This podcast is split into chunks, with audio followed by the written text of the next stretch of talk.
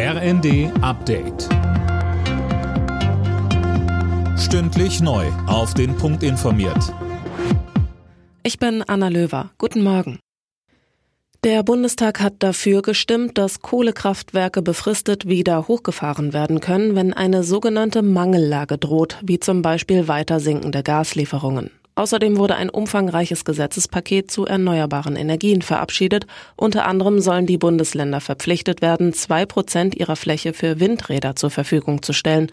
SPD-Fraktionsvize Matthias Miersch sagte. Das erste Mal kriegen wir einen verbindlichen Mechanismus zum Ausbau Wind an Land zwischen Bund und Bundesländern.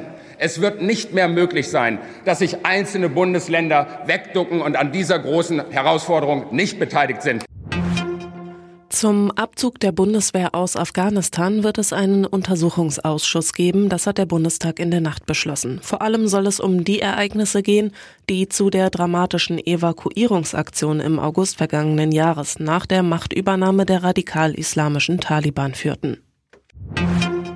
Ein Rücktritt ja, aber auf Raten. Den hat Britenpremier Johnson gestern angekündigt. Nach diversen Skandalen und Druck aus den eigenen Reihen hat Johnson als Chef der konservativen Partei hingeschmissen. Regierungschef will er hingegen noch so lange bleiben, bis seine Partei einen Nachfolger gewählt hat.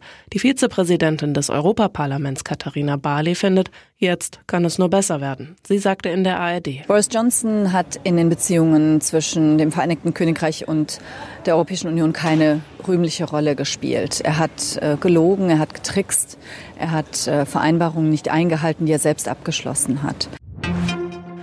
In Wohnungen mit Gasheizung will Vonovia die Heiztemperatur in der Nacht auf 17 Grad herunterdrehen. Das hat der Immobilienkonzern angekündigt, um Energie zu sparen, wie es heißt. Die Warmwasserversorgung sei davon nicht betroffen. Alle Nachrichten auf rnd.de